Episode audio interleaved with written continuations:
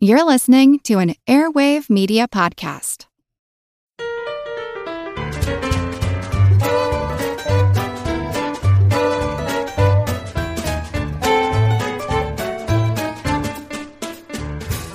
Hello, gleeful, glowing, and glamorous global gladiators. Welcome to Good Job Brain, your weekly quiz show and offbeat trivia podcast. This is episode 73, and of course, I'm your humble host, Karen, and we are your minx with links thinking about Sphinx and Sphincter. Whoa. Whoa, wow. I'm Colin. I'm Dana. And I'm Chris. All right, time for our first general trivia segment Pop Quiz Hot Shot. And today's Pop Quiz Hot Shot is a little different Mm-hmm. because Oh. we had two very special listeners who came and visited us a couple weeks ago on their summer vacation Truman and Julia. Super cool kids. And uh, This is what they wanted to do on their summer vacation. Yep. They on their summer vacation, uh, they were by chance in Berkeley, and they wanted to come hang out with us. so we let them. fun. 'Cause why And- not? Yeah, why not? They they actually had fun pressing our buzzers for us. Yes. so that Yeah. was very cute. the first ever in studio visit for Good Job Brain. yeah, very exciting. And uh, so here's what happened. In our studio, aka Colin's apartment, uh, we're joined by Truman and Julia. Truman is 11, Julia is 8, and they're gonna press our buzzers for us, yeah? Thanks, you guys. They nodded. Yeah. yes. They nodded. Here we go. What rapper refers to himself as Jigga and Jehovah? yes! Julia pressed. Jay Z. Jay Z. Do you guys know that? I, I didn't know that. Did you know that? Truman and I don't listen to rap, apparently. All right. Oh, we were talking about Disney earlier. Here's a Disney question. What children's movie was the top selling video of the 20th century? Oh. Truman knows. Do you think Nope. you know? I don't He was, know. that's your buzzer. He was oh, it's gonna my. buzz Oh, for he's you, going to buzz yeah. in for me. I have a guess. Um, you want to press mine for me? Oh. Uh, is it Little Mermaid? Incorrect. Mm. Hmm. The- okay, so it's the top selling video of the, 20th 20th. century. Oh, oh, oh. Uh, Chris has. Is it Fantasia? Incorrect. What- man. Wait, what was your logic behind that? Oh, That's Because the it was cover's a really longer time popular. span. yeah, well, I heard I heard Fantasia was really big on VHS, but like, Hmm. Got it. Top selling children's video. It is The Lion King. Oh. really? Really? I think it's because it's it's not princessy. It's it works for both families and boys and Oh, girls. Mm-hmm. Right. But still, that's pretty impressive. That movie came out when? 90? At the, Towards the end. the- 90 something? the and it, yeah. tail end that's of the true. 20th century? Yeah. Also, I believe a top performing Disney soundtrack Oh, I as well. believe it. 'cause That's a Circle of great Life. soundtrack. Hakuna Matata. They play that in the background of Toy Story when they're trying to catch up to. Oh, Really? That's some good trivia. Oh. That- Oh, That's a is good very Easter good egg. piece of trivia, yes. And now you guys know that Truman is real and not just somebody that we made up. Okay. What 1980s cartoon series featured an 18 wheeler, not done yet, named Optimus Prime? Everybody. Transformers. Yay! All right. Do you guys like candy? Yeah, yeah. Okay, here's a good candy question. I like how you pointed to Julia Truman. You're like Julia It's loves like, She candy. eats all the candy. There's only one right answer to Do You All Like right. Candy? yes, yes. What candy bar did the Mars family name for one of its horses? What? Yes, take a guess. Snickers. Yes. Oh! Wow! That does sound like That's a horse's good, name. yeah. Yeah, Snickers. Ooh, cartoons again. Lots of cartoon questions. All right. What middle initial is shared by Homer Simpson, Elmer Fudd, and Rocky and Bullwinkle? Julia Press. Do you guys know? I know. Jay. Yeah, that's Homer, right. Homer J. Simpson. Yeah. Do you know what Bart Simpson's middle name is, Colin? You're a Simpsons fan. Uh, Um, yeah, it's also J, isn't it? well, it starts with or it starts with a J. Yes. Uh, I don't know what it stands Oh, for. like the word. it's yeah, it's JoJo. JoJo. Wait, full, like full middle name is JoJo. Yeah, Bartholomew JoJo Simpson. All right. Last question. Do you guys like soda?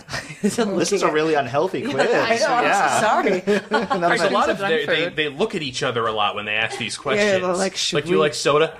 I don't know, man. Do we like soda? what should we say? All right. What soft drink had the tagline "Obey your thirst"?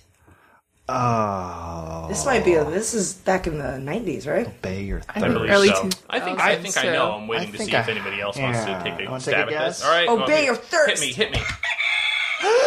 Sprite. Yes. Yes. Yeah. Good job, everybody. Thank you, Truman, and thank you, Julia, for joining us and pressing our buzzers for us. That's very nice. Oh, it's so nice to have people to do that for I us. know. we should get permanent people in here. I to always- do that. Like, I always kind of dreamed if we became famous, I wouldn't have to press my own buzzer anymore. You would hire a, a button. I would hire buzzer a, a button presser just to save wear and tear on my on my fingers. yeah. Well, Truman, Julia, would you like to say goodbye to everybody? Yeah. Come on to the microphones. Let's do it together. Let's do it Yes. together. All right. Everybody, bye. Bye. Yay. All right. So thank you guys, Truman and Julia, for visiting us. And you guys can expect the bill for the visit to show up any day. yes. Our rates are extremely, Extremely affordable. reasonable. Yeah. I got a piece of mail. You guys have been this? saving your What, allowance. what's an invoice? what is the Castorium Collection Agency? All right, time to jump into this week's topic. At trivia, at pub trivia, we usually get a lot of questions that are in the true or false format. So the quiz master would ask true or false, blah, blah, blah, blah, blah. And on your answer sheet, you say true or false. When, you know, in school and tests, when you have a true or false test, the, the T and the F. yeah, the T and F. Yeah. Mm-hmm. So like T for true, F for false. And I'm sure every kid has done this or at least has thought about doing this. As kids, you'd be like, "Oh, I'll write a T and Yeah. I'll put a little line across the T." And So I'll, and I'll maybe extend the top of it a little bit less to the left than it is to the right. So it could pass either Right. way. or maybe. like erase the line, but still leave it. That's there. what I would do. I would I would do the Yeah. one and then Erase, I erase would- it. yeah. Yeah. so Yeah. you could maybe Yes. maybe plausibly argue it either way. oh, my eraser wasn't good. The, the trafalse. yes. Yes. the classic true false. Yes. Yeah. I've done that. Known Have you guys to done that? generations of school children. I think I might have considered doing that once, like maybe I, should, you know, see if I can get away with it. But I probably my uh, my my goody two shoes nature prevented me from doing such a thing. it was always one of those like efforts at cheating that even I was embarrassed at my effort. like Oh, I I, you know, did. I would Yeah. I would try it a couple times. I look at it, I'm like, oh, really? Has it come to this? I remember I had a spelling test once and the word was America. And I was like, I don't know how to spell America. And the kid next to me was like, Oh my God, look at the pencil. And it was American paper pencil. and so like I wrote down, I wrote down American though, because I didn't know. You should have Oh. put American pencil. Yeah, I, know. that would have totally given. That it would have, away. yeah, that would have. Uh, I was so excited and then it didn't work. So this week, uh, relatedly, we are going to jump into the world of uh, exploits and cheats and sneaky stuff and uh, shadiness. So this week we're talking about cheats and sneaks. Your cheating heart will make you weep. You'll cry and cry and try to sleep. Uh, so, fellow listeners, uh, you'll be as impressed as I was when you find out that Karen this morning actually ran a marathon uh, before coming in to record the show. Thank you. It was a, it was a half marathon, but still, I'm very proud of it. Oh well, I'm only half impressed. I'm very achy. So I want to talk to you guys you know, in the vein of cheating about one of my favorite all-time cheating stories. And uh, you know, if you if you play enough trivia, if you go to enough pub quizzes, eventually you're going to be asked a question about Rosie Ruiz.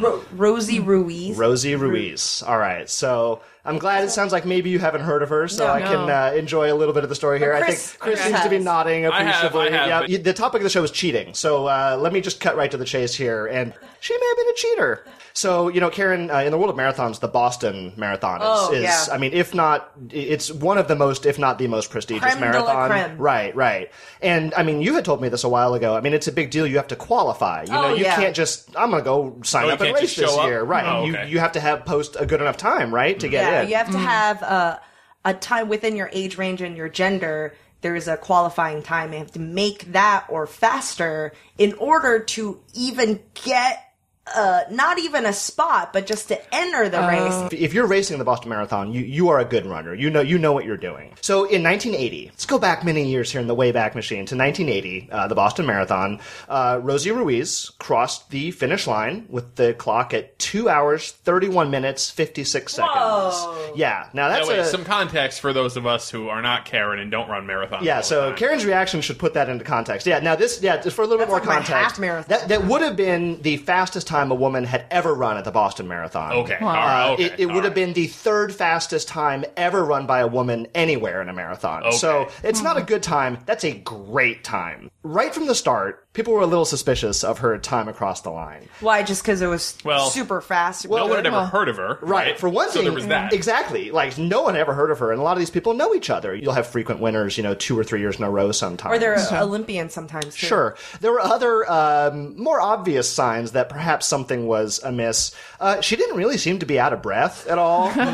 um, she, she wasn't even really sweating all that much, you know? Her shirt was really comparatively Oh. dry. People were sort of really eyeballing her, like, what is going on here? And in fact, the winner of the men's division, uh, he kind of went up to her and outright really doubted her story. He's like, you know, he was asking her things like what your split times were, and she didn't, she didn't really seem to know or care. What's split times? Yeah. Splits are so if you have a race, splits are usually kind of like landmarks, right? So at the 5k point, this was your time. At the 10k point, this is your time. and so as you're running, you you'll kind of know what kind of pace Yeah, you're if in. you're an elite runner, and this is especially. before the time of like GPS run tracking or whatever that can just tell you through your headphones like what your Yeah. time or your pace is. Well, was his time close to hers? Because it would be like I ran 26 miles and I did not see you. Well, Like, I no, didn't you're see that absolutely lady. right. Yeah. The, the second and third place women were like, no, didn't we see her." she didn't pass us. We didn't see her. We don't we don't know who she is. We did not see her on the course. And then on top of all of this, right now, as I say, you had to qualify to run the marathon. Um, so she had run in the New York Marathon earlier that year, which is also a fairly big deal marathon. Uh, the time that she posted was 25 minutes slower. So to make an improvement of 25 minutes lot. in six months is is a big deal. So nothing was adding up. People were really, really suspicious of Rosa Ruiz. But she was good enough to qualify. and that's the she's thing. still good. That's the thing. And so for a lot of people's minds, it's like, all right, well, how did she trim this time off her race? What was she doing? She must at least have some running skill, but what's Right. you know what's her angle? So over the course of the next few days, th- there was also some other information that came forward that was really damning to Rosie Ruiz's case. There were a couple students, friends who had come out to watch the race, and they said. Oh, we saw her burst out of the crowd of spectators like half a mile from the finish and kind of just barge her way onto the race course. And at the time they remember thinking like, who is this lady? What is she Yeah. doing? Mm-hmm. They didn't think much of it. And then when they saw, you know, later in the news reports, they're like, that's the lady we saw. Rosie Ruiz, we saw her kind of just come out of the crowd half a mile from the finish. Oh. So it seems to be, I, I have to Mm-hmm. And say. this is what year? By This the was way? 1980. This is 1980. So 1980. no cell phone no cameras. cell phones, yeah. Very few. No one's people tweeting. doing- Crazy lady came out of the crowd Right, at half you know, mile you- mark. There, there might not be a lot of, of actual physical evidence. and before the times of you know smartphones and stuff every every runner nowadays have a bib Mm. right that has their number Yeah. but also built into the bib or actually they give you a little tag that you put on your shoe as a rfid tra- Oh, like like okay. tracker basically Sure. for each personal runner so as Right, you're right. Mm-hmm. running through say the 5k split there's something built on the ground that will communicate Yes. with your rfid tag and then Right, puts it in the right. system that was their split time that RFID thing. Do you remember there was a um, a celebrity who gave their personal trainer like there are like somebody who's running with two. Oh RFID. no! They're like, That "Here, happens, Clock, too. Yeah. clock my time for Yeah, me, right? Yeah. unfortunately that happens. Some people will run with multiple bibs. Yeah, right. The time is really recording the time of the RFID tag crossing the finish not, line. not right? necessarily that person. Um, so, but the the most damaging uh, story that came out was uh, from a woman named Susan Morrow, and Susan Morrow was watching news reports, uh, and she lives in New York, and she recognized Rosie Ruiz. She's like, I know this woman. I ran into her the day of the New York City Marathon. So Susan Morrow was on her way to watch a friend running the marathon. she was Oh, cheat that one? she was heading to the finish line and she was taking the subway. On the subway, she sees a woman, you know, on the train wearing running gear and looking kind of down. She went over, she, says, she sat down next to her, they got to talking. Turns out this is Rosie Ruiz. And Rosie told Susan Morrow that she had dropped out of the race of the New York City Marathon, you know, a little bit before the halfway mark. She had hurt her ankle. But, you know, we're going to the same place. Uh, we're going to the finish line together. Oh Let's my gosh, travel she's together. taking the subway she there. took the subway to the finish. They took the train. They went to the finish line of the New York City Marathon, and together they walked. And because Rosie Ruiz had her runner's gear on, they were getting waved through barricades. They were getting through without anybody really questioning Mm-hmm. because she looked like she, you know, she was limping along. She was an injured runner. They got to the finish line, and at that point they separated. And Rosie Ruiz went over and declared, "I'm an injured runner." They pulled her in. They recorded her time, and that was her registered time in the New York City Marathon. So she got a fraudulent time that she then used to qualify for the Boston Marathon six months later. So Susan Morrow came forward with her story, and to this day, Rosie Ruiz maintains that she ran the race. She, she Wow. has not fessed up. So does she still hold the title as like the third? No, fastest? they stripped her Okay. time and they awarded, they moved all the prizes down to the. Oh, Okay, so to the not like other an women. asterisk. No asterisk. Yeah, it was, and she she never really had any plausible story for how you know she, her her best story was. I was just feeling really energetic this morning when I got up. That was about the extent of her Yeah. and claim. not sweaty at all. Right, Like, right. And it is because of Rosie Ruiz, Karen, that they started instituting measures like RFID tags. This this was really the, sort of the biggest uh, catalyst to them moving over toward that Mm-hmm. system. You know, when Rosie Ruiz finished somewhere in the middle of the pack or whatever it was, nobody was really paying any attention because she didn't win any prizes. And it was just sort of like, okay, well, she finished with this time or she didn't finish with this time. It doesn't really matter, right? When she wins first place, when she wins it Yeah. and sets a Record. literally almost superhuman time, then uh, and only then you can go back and then the evidence starts coming out that there's there's enough of a spotlight on her that like the the cheating is discovered. Yeah, yeah. I mean, and to Chris's point, if she had maybe been a little less ambitious, she might not have gotten caught. You know, I mean, the experts, Oh, yeah. they all kind of say like she just she just didn't know what she was doing. Like she, Right. she Yeah. cheated too well. Yes, yes, yes, yes. Wait, so when did they introduce RFIDs? Was it did they have the technology like 1981? They started within just a couple years. Oh wow. Yeah. And it's so easy because it's like you don't ha- no one has to really keep a time. It's all automatic and then you can go online and check your time right oh when it yeah, happens. of course, of course. It's all Like I posted already to the web today. I checked my Yeah. time like a minute after I crossed the finish line because I was like I don't know what time I have and it's oh right there that on makes the sense. website. I didn't even think about Cool. that, but of course they would have it. Yeah. So, well, speaking about sticking with your story to the to the bitter end, I would like to start off by reading you guys a passage from the New Republic, a very prestigious American uh, news magazine, political news magazine, from the May eighteenth, nineteen ninety eight issue, and this is the first paragraph of an article uh, that was titled "Hack Heaven." Ian Restill, a 15 year old computer hacker who looks like an even more adolescent version of Bill Gates, is throwing a tantrum. I want more money. I want a Miata. I want a trip to Disney World. I want X Man comic number one. I want a lifetime subscription to Playboy and throw in Penthouse. Show me the money. Show me the money. Over and over again, the boy, who is wearing a frayed Cal Ripken Jr. t shirt, is shouting his demands. Across the table, executives from a California software firm called Jukt Micronics are listening and trying ever so delicately to oblige. Excuse me, sir, one of the suits says, tentatively to the pimply teenager. Excuse me, pardon me for interrupting you, sir. We can arrange more money for you. Then you can buy the comic book, and then, when you're of more, say, appropriate age, you can buy the car and pornographic magazines on your own. this was the this was the lead paragraph to this story in the New Republic. That was a really hot story because this was 1998. It was just absolutely capturing the imaginations of people. You know, of the, the sort of nascent Silicon Valley culture of teenage kids getting one up on on you know emerging computer companies, and it was an amazing, amazing story. And it was also completely 100% made up, totally, totally fake. This was written by. But it sounds Sounds so real. it sounds so real and it sounds so good and it turned out to be too good to be true Oh.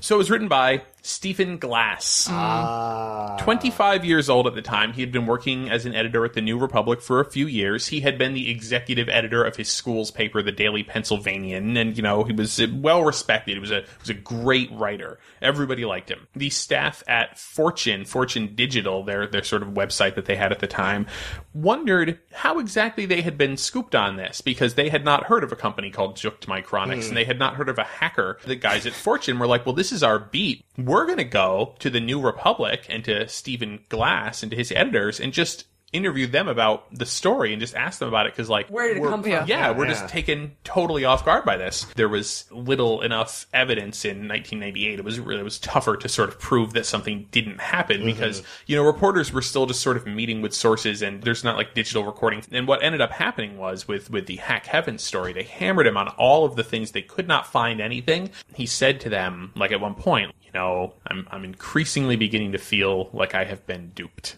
And and the story he then told was these hackers and this is all from Mm-hmm. reports that came out later. Vanity Mm. Fair did a really big article that was turned into a movie called Mm-hmm. Shattered Glass, and he had talked about like, oh, these hackers. You know, I think they they convinced me that there was this fake made up company. This company Oh my didn't God. exist. Yeah, they. So his editor took him to the hotel where he had said that that meeting between the the 15 year old hacker and the elec- and the the Jukt Micronics company had happened. And I mean, and he would just start spinning up this whole story about like, okay, I sat there, and then he came in the lobby here, and then I walked up and talked to him there, and then we went through these doors, went to this conference room. There's all this on the spot. and he was and he starts producing for his editor stephen glass starts producing business cards emails he made a fake company website uh, for this company he even went so far as to give his editor his brother's palo alto california phone number and the editor called up that number thinking that was the an, an, an executive at, at jukt micronics and his brother was in on the whole thing and like answered you know for him he made up the whole story and then as they started asking him more stuff he started creating a false trail of evidence Oh God, that's be even- like of course the company exists here's the dude's business card of course the company exists here's the, the website oh here email this guy oh he didn't get back to you oh the email's been been killed let me find you another email and just just trying to spin it out as long as he possibly could eventually finally he says okay I wasn't actually at the meeting. They told me about it. And I wrote the story as if I had been at the meeting, but they had just told me that it had happened, which which would itself be a breach of journalistic ethics, but but not nearly as serious as making it up out of whole cloth. Thing is, it you know it starts out with fabulists, and that's what they call people like Stephen Glass. You know, it starts out with little things. It starts out with like, fabulists, as in people who create fables, not fabulous. They might also be Fabulous, fabulous. fabulous, fabulous. Yes. you start out with little things. You know, you start out by like, oh, I, you know, I need a good quote in this story to really tie it all together. I'll just make one up, and then nobody catches you. Right. And then you start making up. You know, maybe it's half made up and half true. You know, maybe you're just sort of you're doing some of the reporting, and then you're just sort of fleshing it out with other stuff that you made up, which probably sounds true and might even be true. You know, you just didn't really do the legwork on it.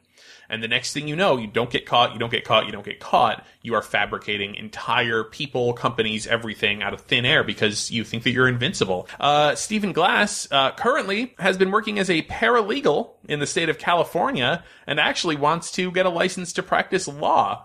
And uh, that case is, is, I believe, currently in front of the California Supreme Court. Whether he because can- whether or not he can uh, Do that. be allowed to practice law in the state of Because Oh. he's California. proven he's unethical. Uh, Oh yes, Yeah. oh big time, and that is exactly the sort of the foundation of the case that's in front of the Supreme Court. And so this was a while ago, but I haven't been able to find any updates, so I don't know if the Oh. Supreme Court is going to cast a So wait, does a that mean Oh, judgment on that. does that mean that he applied to be a lawyer and Yeah. someone said no and now he's suing Oh yeah, the, them? the bar. No, no, no. The, the bar association oh, trying to Oh, so stop he's not him from even- ever. he ain't- Yeah, hasn't Oh, even taken wow. the bar. Oh, he has. He's taking. He passed them with flying colors. The guy's He's very incredibly smart. but like you have to, they have to allow you to practice law. He's been working. as Oh, a not just like paralegal. if you ace the test and you're fine. You can Yeah. you can be disbarred for moral reasons, Oh, like of course, for yeah, ethics, or, yeah. or never admitted to the legal profession in the in the first place. wow. Yep. So I, I mean, you can cheat by lying outright, or you can also cheat by stealing other people's work. That's so I'm right. gonna talk about um, plagiarism. Did you know that plagiarism, the Latin root for it, is kidnap? no. Oh, Yeah. So it's like you are you kidnap somebody else's thoughts. There was a poet who said that this guy kidnapped my verses. I like that. that's actually really flowery. Hell yeah. Very It's poetic. very poetic. a poet said that. Yeah. So, have you ever heard of I know Leanne? you're gonna ask. Have you guys ever plagiarized? The answer might surprise you. yes. yeah. In fourth grade. Did you? What did you do? All my reports were just, just copied off from the encyclopedia, word for word. No, I Right, didn't. right. But I Well, think- that's well. There's actually, I mean, plagiarism is a sliding scale, right, Dana? I mean, there's Yeah. there's there's copying right out of the encyclopedia word for word, and then there's other degrees of plagiarism as well. But I think maybe back then it was more of a, a test on resourcefulness and less on the actual Like- content. like maybe like like being able to find the right information, Yeah. like matching information. Because I still had Yeah. to read all of it. You're I filtering. still had to flip to the right page, yeah, you you guys. tricked me. And you know It's the a thing reading about with it. plagiarism, if you cite your source, now you're you're researching. golden. yeah, it's fine. plagiarism, 100%. plagiarism is you kidnap the work. You're pretending that it's yours. You're passing it off somebody else's ideas or As yours. thoughts as as if they were yours. But if you said, "Oh, Encyclopedia Britannica says," you can just quote a whole page, Like, one page down. That was the name of Karen's report. Was just Encyclopedia Britannica says by Karen Chu. It's a lot harder for kids to get away with plagiarism these days than maybe when we were in school. There's all sorts of plagiarism programs now, computer programs where they where they search uh, through a database of other student papers, Yeah. and if your paper is too close to somebody else's, they'll flag it. Mm-hmm. So that's how the main, like the most popular one works, which is Right. called Turnitin.com. And it will find it Yeah. will find pastiches too. If you've taken things from multiple sources and kind of jammed all the sentences together, it will find those. Mm. Yeah. Mm-hmm. It will find edit, find, replace. You know, it will find like if you just take something and d- just drop in a bunch of synonyms, it will find that I too. used It will find Yeah. you out. They can tell if your writing style changes Yes. over the course of your page. Yep. So it's like all of a sudden you start using really complicated words in this section, then you go back down to like normal words for your grade level, whatever. I don't know if Turnitin does that, but other plagiarism ones do that too, which I thought was cool. So Harvard recently, a, a bunch of kids got got expelled from Harvard this year for plagiarizing. There was uh, 279 people in the class, and about half of them cheated on their final exam. Aye. Or they think they plagiarized each other. Well, so it's not illegal, course but not. yeah, Harvard Yeah. can But- kick you but out. in Yeah. school, it's really frowned upon. You're Well, they supposed have to, to, come yeah. up with your own ideas. Yeah. Right, yeah, exactly. I mean, that's the whole thing, right? I mean, it's it's coming up with it's adding something to the discussion and not misrepresenting scholarship that someone else did as an idea that you came up with. Yeah. Back to journalism, though. Have you heard of Leanne Spider Baby McDougal? Have you heard of her? Only just in the last few weeks did that Yeah. name enter my Only just consciousness. now. That's a Yeah. crazy name. Well, that's not a Spider re- Baby's her web name, her professional handle, maybe. Okay, her she's, handle. so she's a um, a horror critic or writer reviewer. Um, she's also Quentin Tarantino's girlfriend. Oh. And very recently, she got busted for plagiarism, big time plagiarism. What where does she do? many of her posts on FearNet they found were written by other people, by other bloggers, and you could see different um, chunks of her reviews taken from other writers. She kind of would paste them together, or edit them together. And she was a, a draw on the site. She's a too, draw, right? so she's taken down all her articles, and she had this like big apology on Twitter recently. It's kind of, kind of sad, embarrassing. It's embarrassing. It's embarrassing. Do you guys do you guys know that the novel Assassin of Secrets by by Q.R. Markham it was released Mm, in don't think 2011 by uh, published by Little Brown to acclaim. It was a spy thriller. Uh, people were like, "Oh, you know, fantastic debut novel." It was just really really great, and it turns out the entire book was just a pastiche of paragraphs and sections and chapters and stuff taken from other people's spy novels. Lots and lots of stuff like lifted from James Bond novels and stuff like that. They That didn't the dude notice? Just strung it. Nobody noticed. He just strung it all together so expertly, But it- essentially. it worked I as was a just- story. I was just gonna well, say. yeah, I mean, you know, that you, takes you know, you some- change the names to your characters' names and stuff like that, but you just describe like this is you just swap out the names, but and that's that's how it still works. very masterful They was discovered very quickly after and publication. confirmed. yeah. And confirmed. 100%. Oh, because uh, the passages were identical. Yeah, That- in- in that- this that's book why. and other That's why we books. were surprised it even got published. It was right, like they didn't right, even right. Well, nobody put it recognize- through the plagiarism software, basically. Yeah, That's surprising. Do th- so they do that with books too. I don't guess know. I that- don't They think don't. I don't think they. I guess Apparently do. not. not. They No. published it. They maybe should. So do people get their money back if they bought the book? No, it's probably a collector's. Yeah, item. I was just now I kind of want to read Yeah. it. I was curious how it hangs together. That's cool. Yeah, it's I very mean, it's masterful. bad, but neat. I've made fake sources before. You, this is a No, real really? confessional. Karen for you, is a isn't it? fabulous. But I was re- I was a kid. I would make up like people like author names and stuff. I remember one s- source I made up was Mary Miller, Oh, you're good at it. I would get too elaborate, and then I'd freak myself out, and I'd have to take it out. I like, Millicent Periwinkle. Oh no, it's I like, yes, Eugenia Blackwell, and I'm like, that sounds true. these all sound like Dickens characters. And I'm like, delete. This is not gonna work.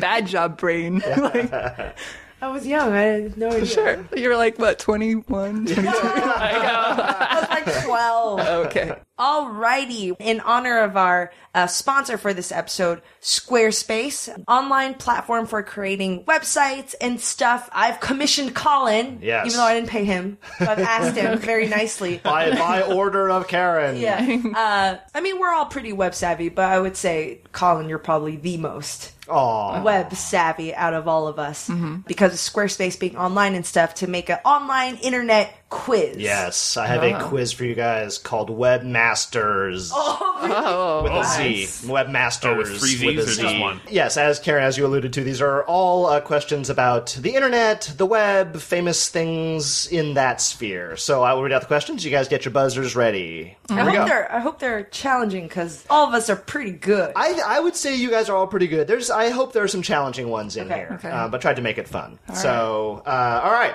so let's start off. When the domain name system was introduced in 1985. Okay, now we've talked before about domains on the show, right? So .com is a top level domain. All right.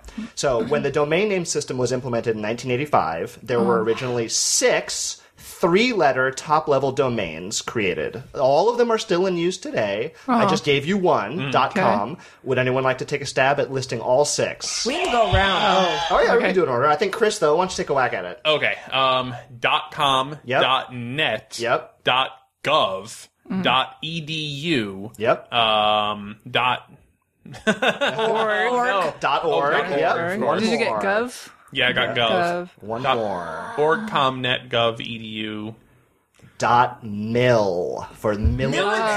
Oh, interesting. Do they Yes. use that at yes, all? they do in fact use it. Uh, It's exclusively reserved for the use of U.S. military-based sites. Uh, the U.S. doesn't own the internet, but uh, a lot of the early domain uh, rules and But regulations everybody were knows, set up in the everybody knows who U.S. Boss is. Yes, yes, Yes. right, right. Uh, yeah, that's right. But .com, of course, quickly became the de facto Yeah. default. Well, top-level originally domain. .com was supposed to be for commercial websites, right. then .net was supposed to be for things that were of a non-commercial use. If I was just to have my own website or whatever. Right, that's generally right. They, they imagined .net might be used for networks of sites that all kind of resolve to a similar Oh, place. web right, rings. right. Oh, web rings. I had some. I was in some web rings. my web brain. Radiohead web ring. the oldest online language translation service, and still in operation today, was named after a tiny yellow creature Oh, sorry. from what famous novel? Dana eagerly. Novel. Is it Hitchhiker's Guide to the Galaxy? Yes, it's Yes! Hitchhiker's Guide to the Oh, Galaxy, of course. and the Yeah. Babelfish. aforementioned Babel. Babelfish. the Babelfish. Yes, I remember that. Yes, Babelfish, created by uh, Digital Equipment Corporation and Alta Vista originally, Yep. and it passed hands a couple times uh, from Alta Vista. Yahoo owns and operates Babelfish today. Still running, still Mm-hmm. I operational. forgot that was in Hitchhiker's Guide to Yeah. the You Galaxy. put it in your Babelfish. ear, which was crazy. I looked up his original passage from uh, talking in the book. Uh, he actually describes it as a small, yellow, leech like character. Mm-hmm. So, leech is in the air, that uh, basically it would absorb brainwaves and Banana slugs. convert them to other. Uh, he would absorb languages and convert them so you could understand any language. I have a thing about things in my ear, and that's why it's so vivid to me. Like, Right, I thought a lot about it. Now, you guys may have heard of a little company on the internet called Google, maybe what? Mm-hmm. once or twice. Yeah. Uh, you also probably know that Google is named after a real life concept of Yeah. Google, G O O G O L. Yes. Yeah. What is a Google? Dana. One with a hundred zeros after That's it. correct. It is one followed by 100 zeros. What power is that? That's well, 10 to the 100th power. Yeah. oh yeah.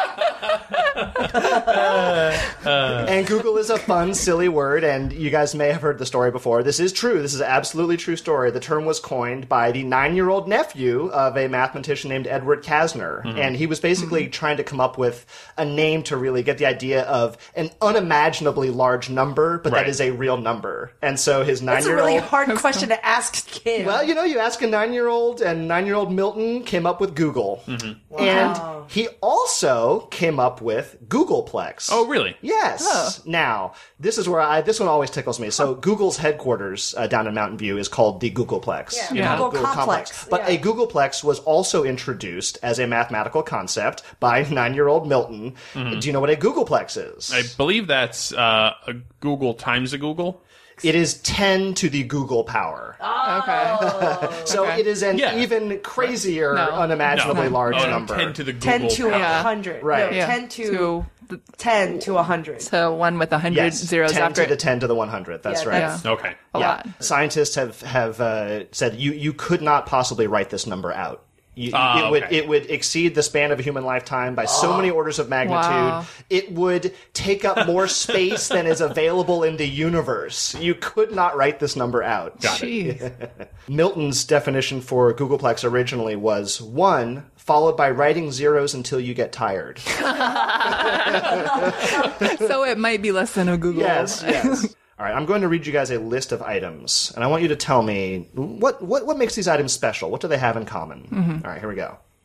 A Toyota Tercel, a Superman lunchbox, a broken laser pointer, and underwear autographed by Marky Mark.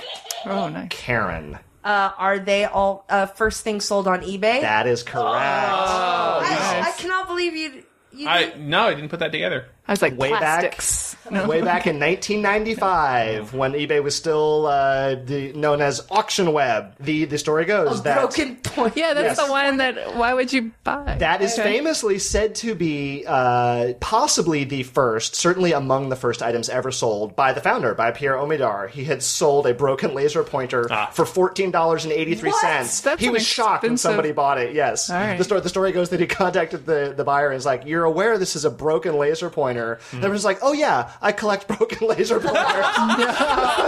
You know, and thus just proving Yeah. the proof of concept of Before eBay. it's He's like, just "Oh, this is about gonna work." matching up the item to the one person Yeah. who wants it. Yeah. Yeah.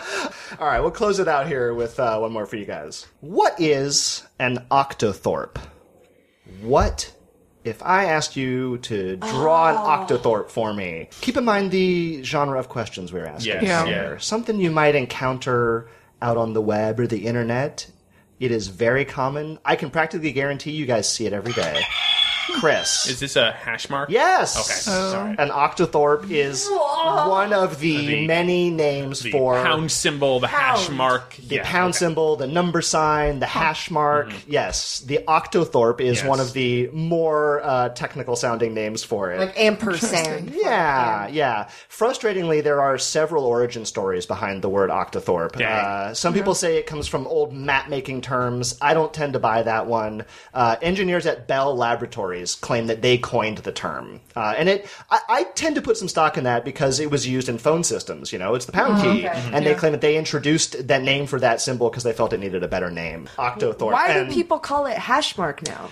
Is that also? I mean, Well, it's That's the name. hashes. I mean, that's in drawing, right? Oh, when okay, you're, like you know, doing cross-hatching. vertical lines and yeah. That hash- is that is hatching or definitely hashes, yeah. I guess pound is weird to say. There's another theory that it may come from the word Pound, good job, brain. Like that's weird. yeah, exactly. Yeah, yeah, That's- yeah. Well, you know, in the course of reading this, it, you So know, someone made, aggressive. someone made the point like they don't call it the pound sign in the UK, and I was like, oh, of course, because of the obvious confusion Yeah. with pounds. What do they call it? Uh, they tend to call it a hash. Is, is- Yeah. yeah, Got it. Because hash their and- money's the pound. right? Which raises the question: Why do we call it the pound? It, you know, historically was used to stand in like for pounds and weights. Oh, really? So like if Huh. you were, if you were Um. at the grocers, you know, it might say pork price Seven. 10, 10 hash mark, meaning this is the price for ten pounds of you know pork or whatever. Wow. Yeah. Oh, Yeah. very Not like old you're timey. buying ten pounds of pork. I don't know. What you're, Yeah, that's true. Don't worry I don't know why about that's it. the first thing that came Oh. to my mind. no, you That or is your pretty a little head about it. total normal amount of pork to buy. None of your business. oh, great. Well, listeners, I hope you enjoyed our little web quiz hopefully inspires you to maybe go make your own website. And you can definitely go to squarespace.com for your free trial and additional 10% off. And all you have to do is use our super awesome code BeaverButt. Mom deserves the best, and there's no better place to shop for Mother's Day than Whole Foods Market. They're your destination for unbeatable savings, from premium gifts to show-stopping flowers and irresistible desserts. Start by saving 33% with Prime on all body care and candles. Then get a 15-stem bunch of tulips for just $9.99 each with Prime. Round out Mom's menu with festive rosé, irresistible berry chantilly cake, and more special treats. Come celebrate Mother's Day at Whole Foods Market. Another day is here, and you're ready for it. What to wear? Check. Breakfast, lunch, and dinner? Check. Planning for what's next and how to save for it? That's where Bank of America can help. For your financial to dos, Bank of America has experts ready to help get you closer to your goals. Get started at one of our local financial centers or 24-7 in our mobile banking app. Find a location near you at bankofamerica.com slash talk to us. What would you like the power to do? Mobile banking requires downloading the app and is only available for select devices. Message and data rates may apply. Bank of America and a member FDIC. So I have a story. It's not necessarily cheating, cheating, but it's definitely sneaky. Okay. And it's uh, kind of a exploit and 100% shady. and this was inspired because last week at Pub Trivia, we got the question and we got it wrong. The question was, what was the largest Canadian export in the 1700s? Yeah. Now to be fair, So, uh, Everybody's like, yeah, because bad we memories. said the right answer, we just Well, didn't pick the right, answer. Yes, it was one of the. It was one of two we were considering, which was we were considering fur, Mm. Yeah. Mm. and we were considering lumber, Yeah. wood. Turns out it was the fur trade, yes. Yeah. the largest export of trade. Canada for a couple of centuries. They realized, hey, there's a lot of animals and uh, that we can get that we can get fur from and and they're coming from England and Right. France. Why not send some people and go on explorations? Kind of Lewis and Clark, but in Skin, Canada. skin everything you find. That's right. Go deeper, see what other animal you can find and kill it. Guys, so far every animal we've seen has had some fur on it. Yeah. I Yeah. think we should keep looking. It gets cold up here. Just keep going. Why didn't you read that a week ago, I Karen? know, I know. But then this research led me to this sneaky, kind of crazy sounding story. A member from our rival pub trivia team actually mentioned it and when we were kind of talking about, you know, pub quiz and stuff. He's like, Oh, you didn't hear about this and this and I was like, What? That sounds crazy So I read about it. So there was a giant theft in Canada that happened. It was a big deal because what was stolen was valued at $18 million. Whoa. The thing that was stolen is really weird. It's maple syrup. Oh, 18 the real million- the real stuff. Yeah, the real good Right. stuff. Canada has something called the Global Strategic Maple Syrup Reserve.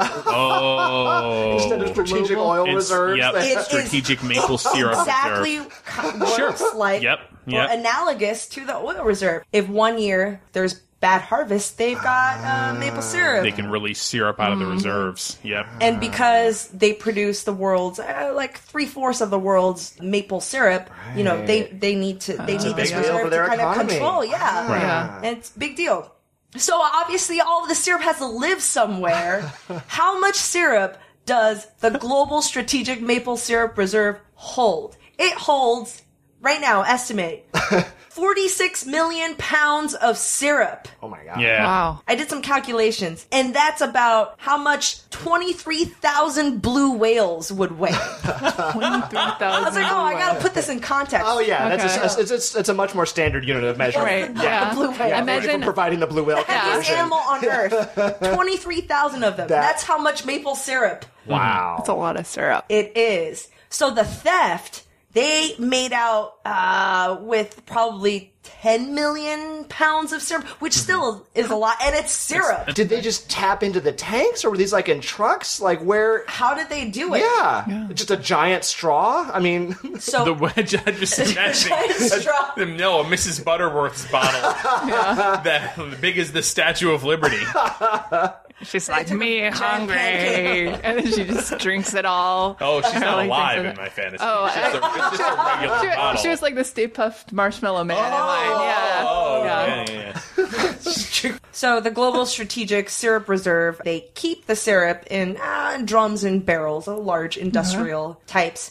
And at that time, the original warehouse was being remodeled, and they actually had another storage unit, uh, a warehouse that the Federation uh, reserved to put some of the extra syrup in there while they're remodeling. The thieves rented another portion of the warehouse for an unrelated business. Okay. Right? So they're sharing that space. So that enabled them to drive large trucks Mm. with forklifts into the building Uh-huh. and you know people won't get suspicious and so when no one else was around the thieves gradually um, they emptied the syrup barrels and uh, actually some of them were even filled back with water just so that they would, they would Oh, yeah, have- sure. it's like what you do You'd at a see it mini there, bar yeah. in a hotel room What, uh, Karen? This con- We're finding out what sneaky string of and confessions of stuff that you've pulled over your life because now it's spiraling. Now you can't say you were twelve raiding the hotel mini bar and replacing it with no water. i'm just saying i didn't say i do it i'm saying it was just tip of tongue. So we're like, Yeah, oh, you know of it. Yeah, I know of it. I've never done it. never done it. And what did they do with the syrup? I mean, they, they sold Yeah. them. They set up a, a kind of legitimate maple syrup dealers, basically. and they would sell the maple syrup to uh, other Canadian provinces that don't produce maple syrup, sold it to the U.S. sold, and the buyer- sold it on the on the brown market.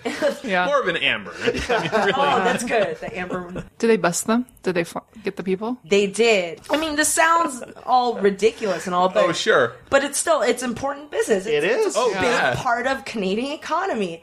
And if the thieves had succeeded, your normal maple syrup probably would go up price by you know a lot. Mm-hmm. So it, it does have this effect. The companies that were buying the stolen syrup, how would they know? Like it's maple syrup. Yeah. Like you can't Right. prove this barrel of syrup is the stolen one or is not the stolen one. So I mean that really kind of delayed the process of of nailing these guys too. Is- Wow. Yeah. It's It was smuggled inside McGriddles yeah. and then carefully extracted.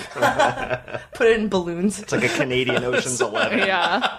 Guy flying across the country, swallowing balloons full of No syrup. Oh man.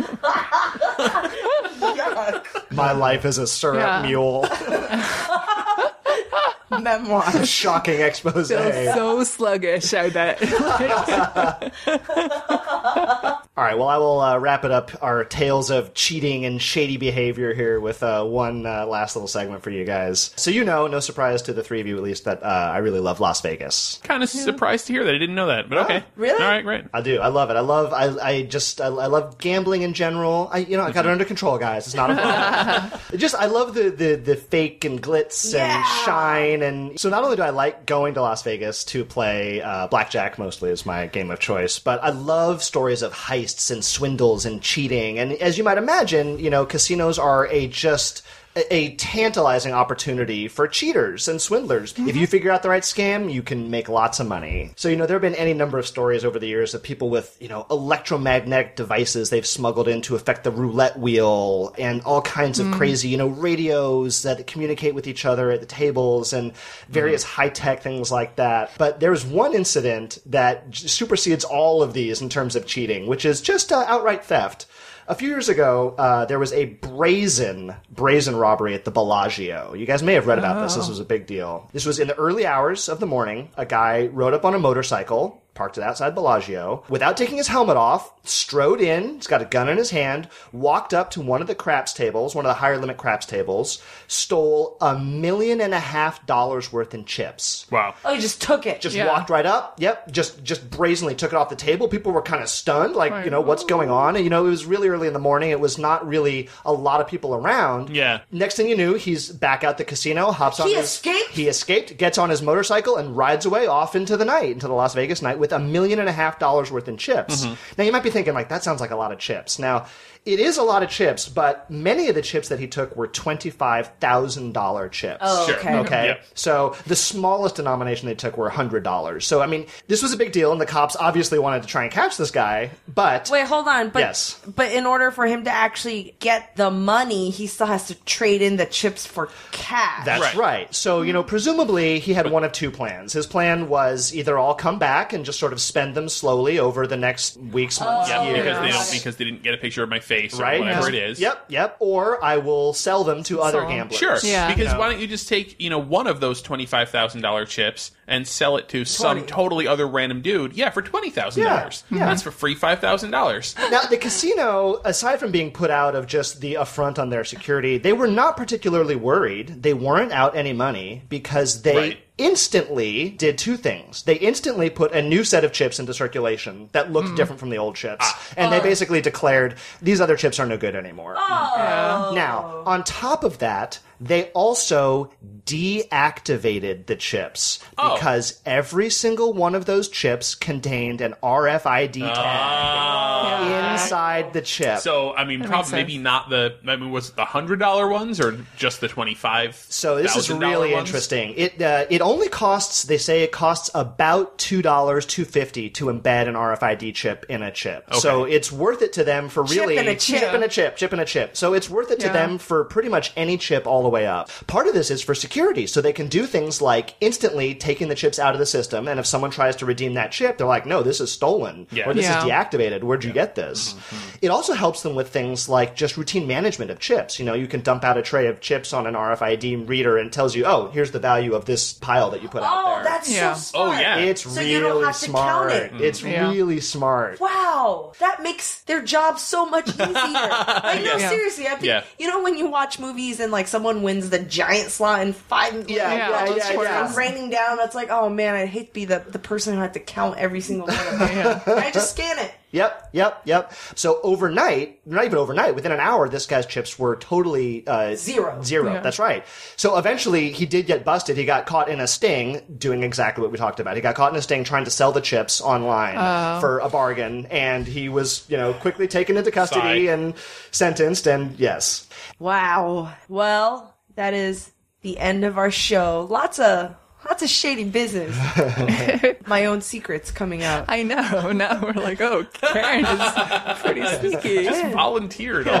yeah. On e-, in every segment, Karen's like, "Oh yeah, you just do this thing." And then, Anyways, well, I hope you guys learn a lot about anti-cheating mechanisms. We don't want people to cheat. Hearing about people who cheat and then, you know, the companies and the people who try to stop it, I think is super interesting. It's super smart too.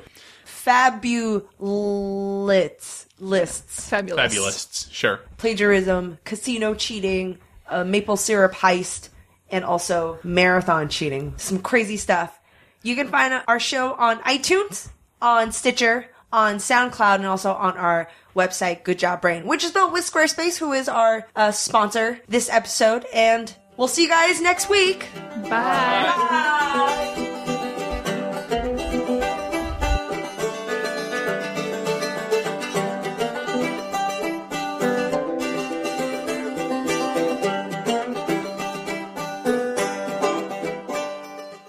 Calling all trivia nerds, Brittany here, and I host the Family Road Trip Trivia Podcast with my best friend Meredith. Is your next car ride looking like a snooze fest?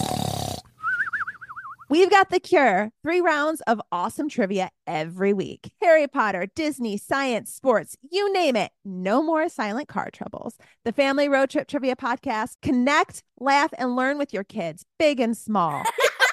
New episodes every week wherever you get your podcasts. Search for the Family Road Trip Trivia Podcast.